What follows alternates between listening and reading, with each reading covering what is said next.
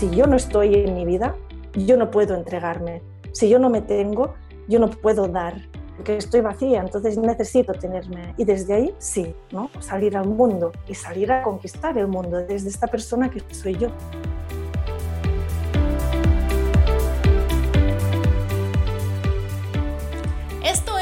Hablando con Francisca y les quiero contar que el show ya lo volvimos internacional. Tenemos una española que estoy segura que los va a cautivar tanto como a mí. Ella es doctora por la Universidad de Barcelona, psicoterapeuta, terapeuta en integración psicocorporal, coach transformacional y si les gustaría saber más sobre la trayectoria de esta bella española, pueden ir a las notas de este podcast y ahí encontrarán toda su biografía. ¿Están listos? Comenzamos. Bueno, entonces acá tengo, hablando con Francisca, una mujer hermosa. De hecho, les voy a decir el nombre porque es, eh, me parece lo más sexy del mundo y súper internacional. Beth Lem. Yo le dije Lem y dijo, no, Beth Lem. Así que Lem, bienvenida hablando con Francisca. Qué dicha tenerte acá. Gracias por aceptar esta invitación y gracias por tener este tiempo para agregar valor, que es lo que hacemos aquí en este show. Qué bien, muchísimas gracias. Para mí es un súper placer y estoy encantadísima de estar aquí con todas estas mujeres guapísimas y hermosas. Para mí es un gran placer. Bedlem, comencemos con mm. algo que yo creo que en la teoría como que suena muy bonito eh, y, y, casi que todos lo sabemos. Cuando nos dicen esto es como que, ay, pero obvio que yo sé esto. Pero en la práctica es donde nos enredamos. Eh, y esto es la relación con nosotras mismas, la relación que yo tengo eh, de cuidado, de amor. Explícanos qué es tener una buena relación con nosotras mismas y por qué en la teoría suena tan bien, pero en la práctica nos confundimos tanto. Bueno, aquí este es un gran tema que me apasiona además. Y a ver, la, la, relación con una persona consigo misma es, es el eje de la vida esto es el eje, ¿no? Entonces, ¿qué nos pasa? Lo que tú has dicho, la teoría es muy clara. Yo leo libros, veo, bueno, leo historias, una peli y digo, sí, sí, lo tengo clarísimo. Y después me voy a mi vida y me encuentro con que, me pasa que repito otra vez los mismos patrones, que me pasa que me equivoco y digo, ostras, otra vez con lo mismo. Y, y ahí está la cuestión. Y un gran aprendizaje que es cómo me relaciono yo conmigo misma. Y este aprendizaje normalmente no, nos lo enseñan, no es, mm, es algo que aprendes con la vida porque o porque te da un golpe o porque te enseña ¿no? la misma vida y ahí es cuando aprendes. Así como tengo clarísimo que me tengo que lavar el pelo, me lavo los dientes, lavamos la ropa, limpiamos la casa, ahí no tenemos ningún conflicto, lo tenemos clarísimo. Pero cuando me miro a mí, digo, un momento, la higiene emocional, la higiene mental, la higiene con mi cuerpo, pero desde dentro, ¿no? Es decir, me estoy dando reposo, me estoy dando descansos, me estoy me está explicando mi cuerpo cosas, yo lo escucho cuando me dice, "Oye, necesito parar", lo escucho. Cuando me escucho mi diálogo interno que, me, que me, me, dice, oye, es que eres un desastre, si me ha caído algo, ay, mira qué patosa, uh, veo una mujer y ahí está, me comparo, ¿no? Esta mujer es más, más, lo que sea, más guapa, más inteligente. Todo esto es un tipo de diálogo interno que es tóxico. Entonces, es importante que yo tome conciencia de, que, de qué me estoy explicando a mí misma, ¿no? de cómo me estoy tratando a mí misma. Y también a nivel emocional, quizás siento miedo, siento angustia y vengo con esta historia que me ha explicado, esto no puede ser, no puedes sentir esto, no puedes sentirte así. Y eso no es verdad, porque el sentir es si apareces por algo, tiene alguna función, entonces necesito mirarlo. ¿Qué me explico de mí misma? ¿Me cuido cuando me digo ciertas cosas? ¿Me, me cuido, me trato de forma amable. Es muy importante que si yo quiero que me traten de forma amable, si yo quiero que me respeten, que muchas veces pedimos respeto, pedimos, ¿no? Yo necesito que me respetes, pero la primera persona a quien tengo que respetar y pedir respeto es a mí misma. Entonces, yo necesito respetarme y mirarme. ¿Cómo es mi relación conmigo misma? Me, me miro de forma amable, me abrazo, cuando estoy realmente en los peores momentos es cuando más me necesito y normalmente es cuando más me castigo. Y ahí es importantísimo que si en un momento tengo miedo, es que pueda justamente mirarme de una forma cariñosa, silenciosa, acercándome a mí misma de alguna manera con curiosidad, ¿no? Para descubrir quién es esta mujer, qué me está pasando, qué es lo que me está explicando este miedo, qué es lo que me está explicando esta angustia o qué me está explicando esta alegría. Y entonces descubrirme, porque si nos, nos pasamos la vida dentro de este cuerpo, de esta persona que soy yo, pero separada de mí. Y esto es muy triste porque pasa el tiempo, pasa la vida, y entonces yo me siento, sí, estoy dentro de mi cuerpo, sí, que vivo una vida, sí, que conozco a gente, pero es como así de manera un poco brusca quizá, pero es como que estoy muerta en vida. Es como que estoy, pero, pero no me siento. Y voy viviendo, pero no me siento. Y quizá lo tengo todo. Digo, es que tengo una familia, mira qué casa, mira qué trabajo, mira qué todo, pero estoy vacía. Claro, esto es muy fuerte. Entonces ahí es cuando hay una señal, ¿no? Que en realidad es una oportunidad tremenda de la vida que me está diciendo, qué bien que me esté dando cuenta de esto, que sea consciente de esto, para poder mirarme y decir, oye, ¿qué hay de mí que necesito saber que no estoy viendo, que no me estoy escuchando? Entonces esto me permite acercarme para descubrir realmente quién soy, no quién me gustaría ser, sino realmente quién soy. Y entonces aceptarme, aceptarme pero con mayúsculas. ¿Y cómo, cómo Bethlehem podemos comenzar a hacer ese trabajo de manera quizás un poco tímida al principio y ya después volvernos casi que un experto? ¿Cómo podemos comenzar a hacer este trabajo sabiendo que normalmente no, la excusa no es no tengo tiempo, no tengo tiempo no tengo tiempo. Entonces, pero tú qué opinas de esto? No tengo tiempo, pero sí quiero comenzar a hacer ese trabajo. ¿Cómo lo puedo comenzar a hacer de manera tímida, como decía, abriendo esa puerta? Mm. Mira, lo que dices es muy interesante, porque fíjate, esta frase que la hemos escuchado, incluso la repetimos, no, no tengo tiempo, en sí ya es una trampa que yo me hago a mí misma. El tiempo es el que es y es el que es para todo el mundo. Son las horas, los minutos. Y entonces la cuestión no es tengo tiempo o no lo tengo. El tiempo es, es una realidad. La cuestión es eh, qué priorizo con este tiempo, a qué doy, a qué doy prioridad. ¿Sí? Y entonces, claro, eh, si resulta que mi escala de valores es, pues yo eh, me destino a los, no sé, al trabajo, a mis hijos, a mi em, pareja, a mi familia, quien sea, mis amigos. Entonces esto ya es una muestra de que hay algo en mí que no está colocado, no está alineado. Porque dentro de esta prioridad, ¿dónde estoy yo? Entonces es muy importante que yo en algún, en algún momento entienda que esta prioridad por sí sola no se va a ordenar. Yo he de crear el espacio dentro de mi vida porque yo decido que yo soy importante en mi vida de qué manera voy a organizar mi vida para priorizarme también a mí. Y entonces no es que el tiempo no exista, el tiempo está, solo que yo tengo que ver de qué manera me organizo para crear este espacio y dármelo a mí y regalármelo. Es un acto de amor, ¿no? Es un, un acto de autoestima, un acto de quererme. Ya no significa que tenga que estar media hora, es que sencillamente es respirar un momento, ¿no? es quizá ah, mirar un momento, pues no sé, el cielo.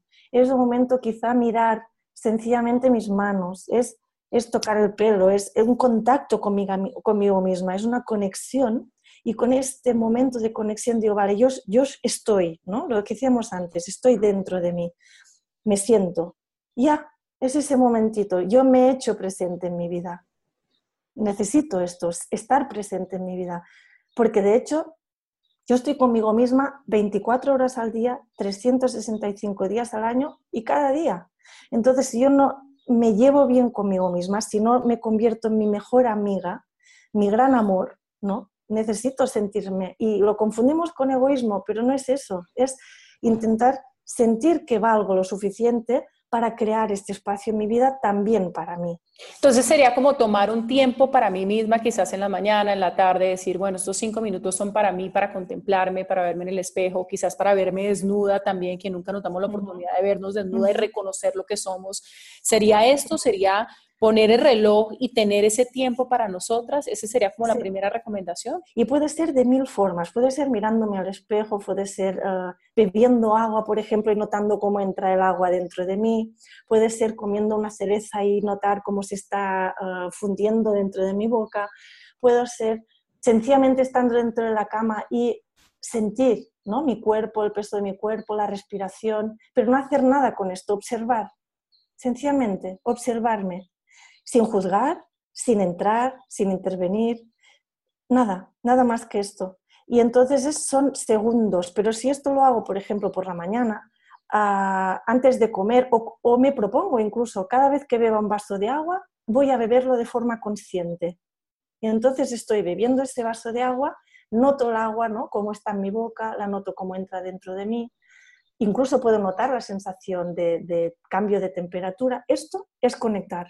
Voy hacia mí. Mira que yo tengo varias clientas que son madres y de hecho estuve este fin de semana en mi tierra, en Cali, estuve con mi madre y mi madre me dijo, cuando ustedes nacieron, mi hermana murió, pero cuando ustedes nacieron, yo sentí que ahí se acababa la vida, que ahí comenzaba y se acababa la vida y me olvidé completamente de lo que soy, de lo que yo era y me olvidé que yo también era mujer. Y creo que de alguna manera también le ha pasado a muchas de mis clientas que nos olvidamos que somos mujeres antes que cualquier otra cosa.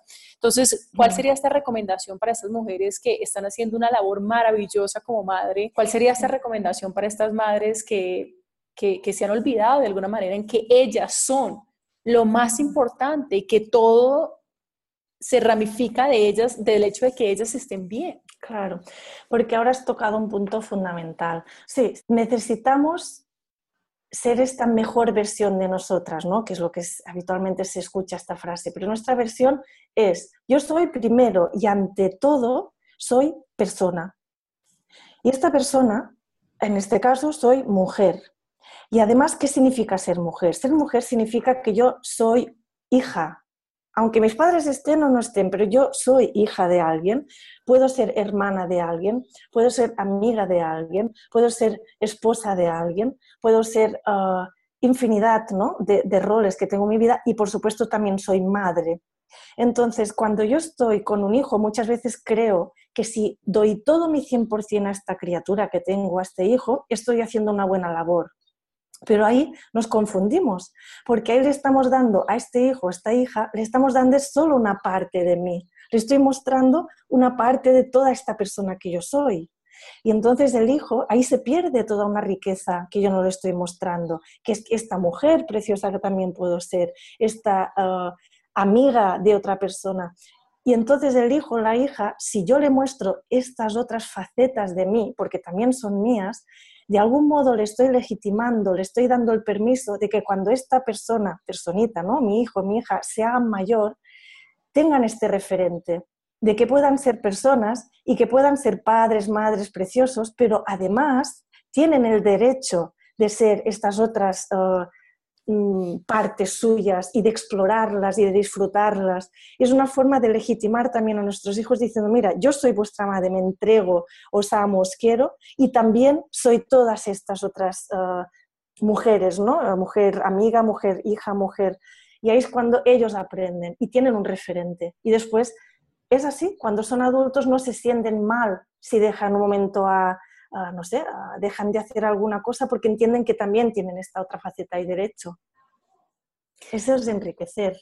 Hay una herramienta que me gustó mucho cuando estaba en tu, en tu charla. Cuando tú la mencionaste, yo creo que el gran eh, problema no, llamémoslo reto, el gran reto es que no nos conocemos a nosotras mismas, como que decimos, muchas veces eh, nos tenemos que hasta poner a pensar, ¿será que mi color favorito es el amarillo o el negro? Como que ¿quién soy yo en realidad? ¿Quién soy yo? ¿Cómo se llama esta herramienta? Explíquenoslo un poco y cómo podemos utilizarla para nuestra ventaja. Bueno, mira, esto viene, en realidad el nombre serían estructuras de carácter y el nombre de esta, de este, en realidad es un test que se pasa, ¿no? que se llama Discovery Insights. Y entonces, ah, esta gente lo que hicieron fueron, ah, centrándose a partir de teorías de psicólogos como Jung, en este caso, uh, Jung que decía, Jung decía, cada, el mundo que vemos no es, no es un mundo igual para todos, sino que tiene que ver eh, según cómo lo miramos. Si tú te pones unas gafas amarillas, vas a ver el mundo en color amarillo. Si yo me los pongo, me pongo unas gafas azules, veré el color azul otra persona se lo pondrá rojo y verá el color rojo en todo. Entonces, si yo nunca me he quitado estas gafas y toda la vida las he llevado puestas, voy a creer que todo el mundo lo ve igual que yo. Y voy a insistir y a entender cuando tú me digas, mira, yo lo veo esto, no me acuerdo cuáles eran tus gafas, no sé, amarillas, ¿no? Y yo las tenía azules. Pues entonces digo, claro, es que es todo azul. Y tú me dices, no, no, es todo amarillo. Y digo, no, no, ¿qué dices? Es azul. Y ahí no nos pondremos nunca de acuerdo, porque esto es como yo interpreto esta vida, ¿no? Esto pasa mucho incluso cuando yo ah, estoy con otra persona, vivimos una situación exactamente la misma porque estamos juntas, y tu relato y el mío van a ser diferentes entonces, igual nos hemos discutido y lo que tú me expliques de lo que tú has vivido y lo que yo voy a explicar no tendrá nada que ver. Entonces, ¿esto por qué? ¿no? Eh, ¿Qué pasa aquí? ¿Y qué tiene que ver como, con esta estructura de carácter? Tiene que ver con lo siguiente. Cuando yo soy, nada, me están, eh, soy un feto, me, están, me han engendrado, estoy en el vientre de mi madre, desde ahí ya empezamos, ya empezamos a crear una estructura en función de si tengo más o menos espacio dentro del útero, si noto que me apretan o no me apretan, si noto que hay unas emociones más suaves o no tan suaves con esta persona que está, que yo no sé todavía quién es, pero que yo lo percibo, yo me voy creando una estructura. Entonces se organizaron cuatro grandes colores, pero en realidad esto solamente es para simplificar, porque después cada persona tiene un porcentaje de cada uno de estos colores. Entonces quizá tengo un 75% de rojo, un 25% de azul, un 15% de amarillo y un 10% de verde. ¿vale? Entonces, todas las personas tenemos de todos los colores, solo que proporciones diferentes. Ahora bien, sí que tenemos un tipo de preferencia. Por ejemplo, si vamos al azul, el azul, eh, este tiene el lema sería hacerlo bien, ¿Vale? Hacerlo bien significa hacerlo ordenado, ah, utilizando, mm, por ejemplo, ah, la compra, ¿no? Si va a la compra, pues hará una lista, ah, para ir al supermercado, pues aparcará cerquita de los carritos, pero tampoco tan cerca para que lo puedan rayar. Después lo que pesa más estará abajo del carro, del súper. Eh, lo que pesa menos de encima, tendrá un orden, nunca repetirá el pasillo, por ejemplo, del supermercado. Entonces esta persona, fíjate que es precisa, es formal, le gusta lo metódico, le gusta lo, concreto, la, planificación.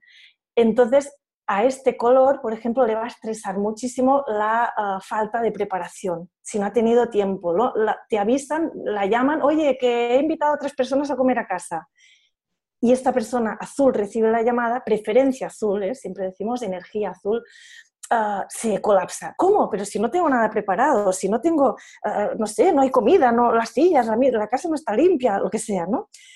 Esto sería el, paquete, ¿no? de, este, de, forma muy resumida. Perdón, me he olvidado en el azul, por ejemplo, sería introversión, lo que decíamos antes, y tomar estas decisiones de forma racional, ¿eh? que hemos comentado antes. El verde eh, si el lema del azul era quiero hacerlo bien, ¿no? el verde sería hagámoslo con cariño. ¿eh? El verde se preocupa por las personas, es, es eh, una persona sociable, pero sobre todo, sobre todo es como una especie de ONG, con patas, digo yo, ¿no? Porque son estas personas que lo hacen todo por los demás, que se entregan a los demás, que se preocupan por los demás. Entonces, ellos sería, hagámoslo con cariño, porque sería, vamos a cuidar, ¿no? Vamos a cuidar a la gente. Entonces, si esta persona se va al supermercado, ah, ¿qué se va a encontrar? Pues que sí, que va a aparcar, por ejemplo, ahí, pero si cierra los retrovisores o aparca de alguna forma entre las líneas, será para no molestar será muy diferente del otro. El otro es porque quiero controlar el tema y el verde es no quiero molestar, ¿no? Y entonces cuando entre, incluso pues si hay alguien que quedan, por ejemplo, un producto, solo quedan dos, perdón, solo queda uno y van dos personas, pues el verde dirá, no, tranquila, quédatelo tú, no pasa nada, ¿eh? será este estilo. Entonces esta persona siempre estará mirando, observando qué puede hacer para ayudar, qué puede hacer para acompañar, qué puede hacer y se va a olvidar un poquito de sí misma, puede tener esta tendencia. Entonces, esta preferencia más verde, si antes eh, comentábamos que al azul le estresaba la preferencia azul la no preparación, a este le va a estresar si no lo valoran, si siente una infravaloración. Porque, claro, esta persona siente que se entrega, todo el día está dando, está acompañando, está observando qué puede necesitar el otro. Entonces, sí, no recibe, si no la miran, si no la cuidan, siente como que, oh, no me valoran. ¿Qué pasa? No? Yo todo lo que hago y entonces se podría ir al victimismo incluso en, un día malo, ¿no? Se podría ir a, ostras, mira, pobre de mí, que no me están haciendo caso o que no me están, ah, bueno, pues eso, ayudando con lo que yo he hecho. Ah, si nos vamos al amarillo, el amarillo estaría en la parte de extroversión y estaría en la parte de tomar decisiones desde el sentir. El verde también desde el sentir, pero era introversión. El amarillo es extroversión y desde el sentir. Entonces el amarillo es como que si se va al supermercado, si ha hecho listas, seguramente la habrá perdido directamente. O no sabrá dónde está, o si estaba en una bolsa, ah, no, que no la ha hecho, que la ha puesto en la otra, pero tampoco le va a importar, porque esto no es importante, porque el amarillo tiene mucha capacidad de improvisar, de cambio, le gusta incluso el cambio, disfruta en ello, y entonces es eh, social, le gustará mucho la relación ¿no? con las personas, y en este caso el lema sería, pues hagámoslo juntos. ¿eh? Para el amarillo sería, vamos a hacer algo juntos, vamos a pasárnoslo bien. Y será muy creativo, porque en situaciones de grupo va a encontrar soluciones donde el azul no, porque estará muy centrado en organizar todo y estará realmente todo muy bien organizado, pero si hay alguna cosa que no funciona, ahí el amarillo puede decir, bueno, no hay problema, siempre ve soluciones, para él es fácil, es flexible. Y entonces desde ahí se coloca en una situación donde es muy visible, muy eh, espontáneo, muy, eh, puede ser eh, incluso a veces, no sé, no líder, pero sí que será una persona que va a aglutinar, ¿no? va a ser una persona que le gustará el, el poder crear conjuntamente. Y entonces al amarillo, precisamente por eso, porque le gusta tanto esta relación social, lo que le estresará mucho será la exclusión, si hacen algo y no lo tienen en cuenta, si él siente que no lo, que no lo invitan, que no lo, que no lo hacen partícipe de algunas, lo que sea, una reunión, una fiesta, y, siente que puede sentirse desplazado. Entonces esto lo va a estresar muchísimo y se puede ir incluso ahí también en un mal día a la autoexclusión, a la desorganización, a empezar una cosa, una cosa y después no acabar y se estresará, se estresará en esto. El rojo, por último, sería de nuevo extroversión, pero en este caso eh, toma las decisiones desde esta, esta racionalidad, ¿no? esta parte de observar y ver qué. Entonces el lema del rojo sería, hagámoslo, pero ya, ya, vamos a resolver esto ya, esto no es para mañana, mi papá es mañana, ya. ya. Claro, ya, hombre, ¿qué estás esperando? ¿Por qué tanta, no? y, y claro, entonces, ¿qué pasa? Este ya es ya, pero ya, ya significa no dentro de dos minutos, es ya. Y entonces lo tiene tan claro que tiene una dirección súper clara, tiene un objetivo muy claro y entonces, ah, ¿qué pasa? Que a él lo va a estresar o ella le va a estresar muchísimo la preferencia esta si pierde el control. Si siente que no tiene el control, le va a estresar muchísimo. Porque claro, si, si, quiero hacerlo ya, pero resulta que el otro se ha ido por ahí, que no sé qué, la otra se está pintando las uñas, la otra que se está merendando no sé cuántos y que bueno, ya vendré. Es como que le coge un algo, ¿no? Y entonces este es, es eh, puede ser realmente muy buen líder uh, y en, en, grupos habitualmente cuando se hace, no hay muchísimos rojos porque son normalmente cabezas, ¿no? De, de, son personas uh, Ah, ya digo, con mucha dirección, con mucho propósito. Este, por ejemplo, si va al supermercado es que ya no hay más remedio y va súper a piñón a comprar lo que sea, pero ya rápido, porque ya está tardando, porque hay algo súper más importante que hacer que comprar cuatro zanahorias y dos, y dos yogures, ¿sabes? Entonces me voy corriendo para, para acabar ya, porque esto es que es prioridad 2500 y ya estoy perdiendo el tiempo. Y claro, ahí está, ¿no? Ahí está corriendo y está ah, con esta energía, porque tiene una energía súper grande de proyectar, tiene mucha capacidad de creación, de liderar. Pero claro, imagínate que se encuentra este rojo con un azul y al azul le empieza a dar detalles. Miras que vamos a quedar, tienes que girar por la derecha, después no sé cuántos.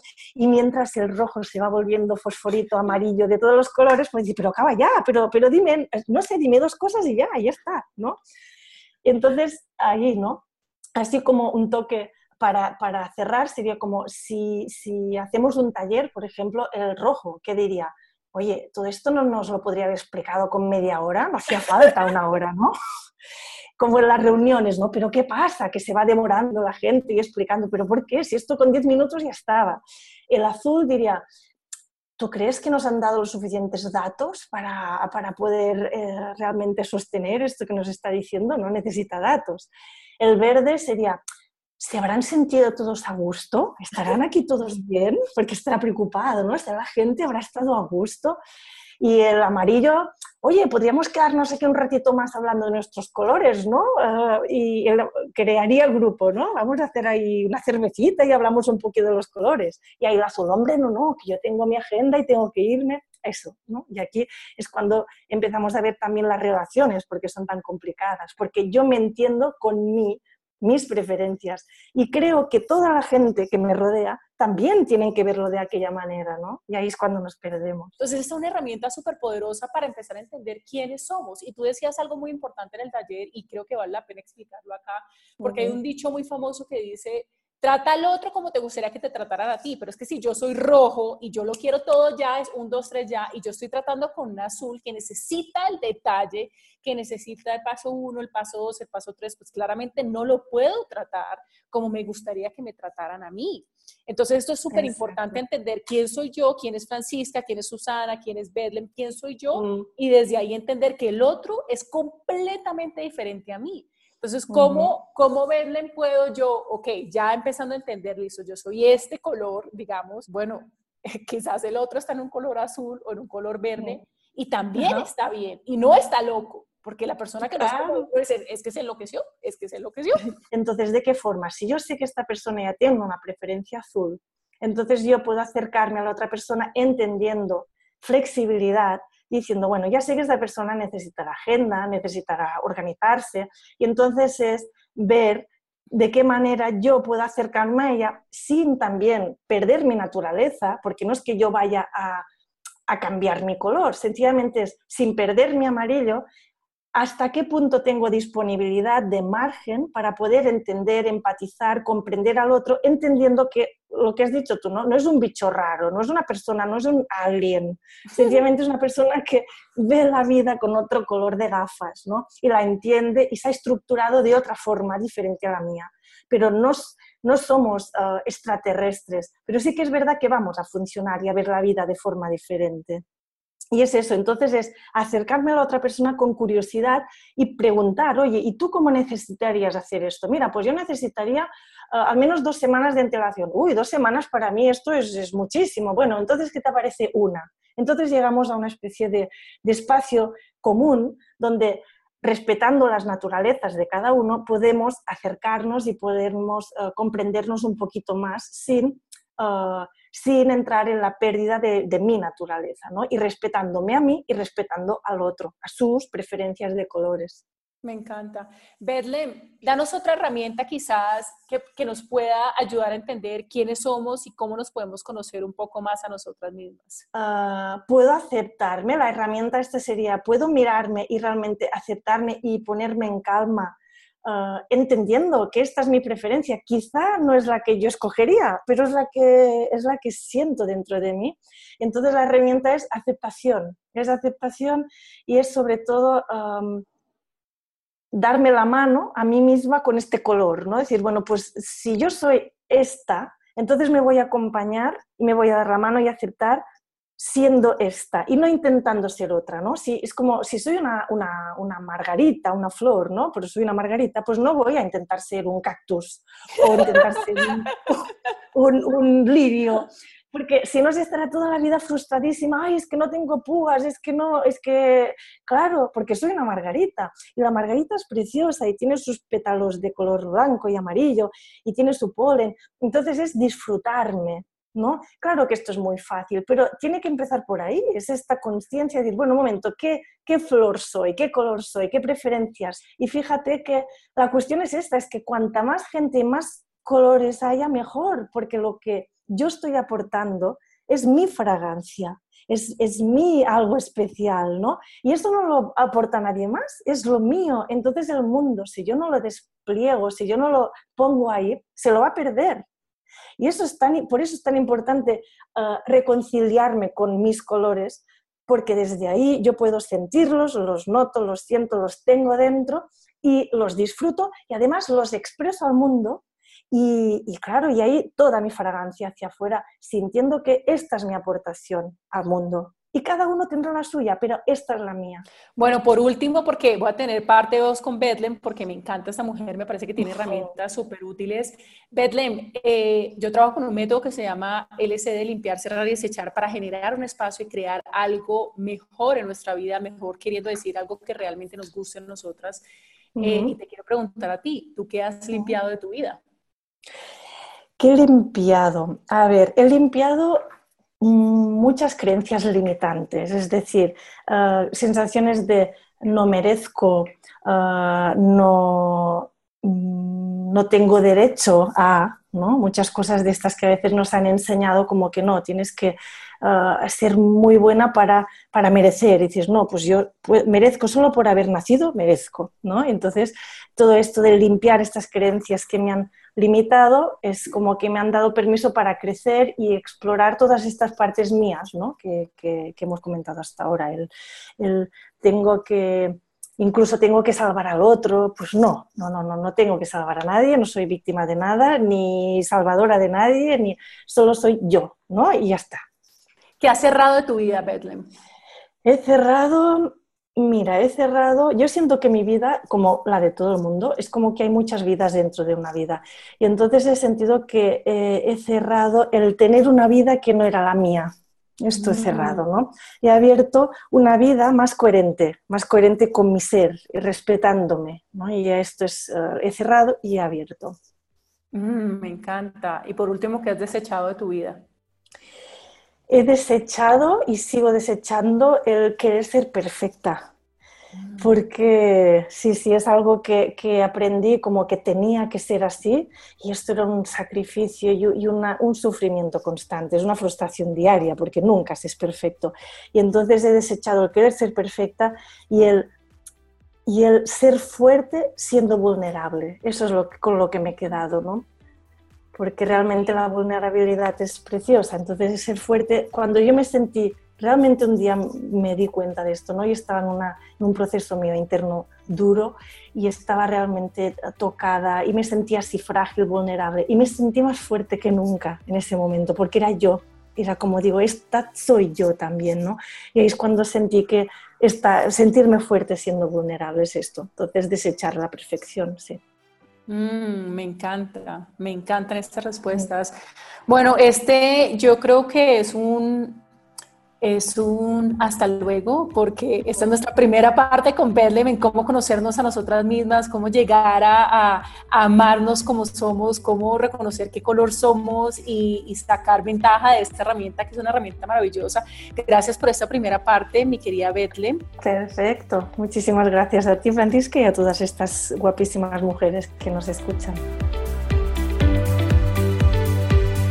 Gracias por ser parte de este podcast. Como siempre, si sabes de alguien que le puede ser útil en este momento, que digas quizás esta es la inspiración, estas son las herramientas que le puede ayudar a esta persona, te invito a que lo compartas con tus familiares y amigos y te invito también a que juntos llevemos este mensaje lejos, lejos, lejos, muy lejos. Te mando un beso, un abrazo, no te pierdas la segunda parte con Bedlam porque si te gustó la primera, estoy segura que la segunda te va a encantar. Nos vemos pronto.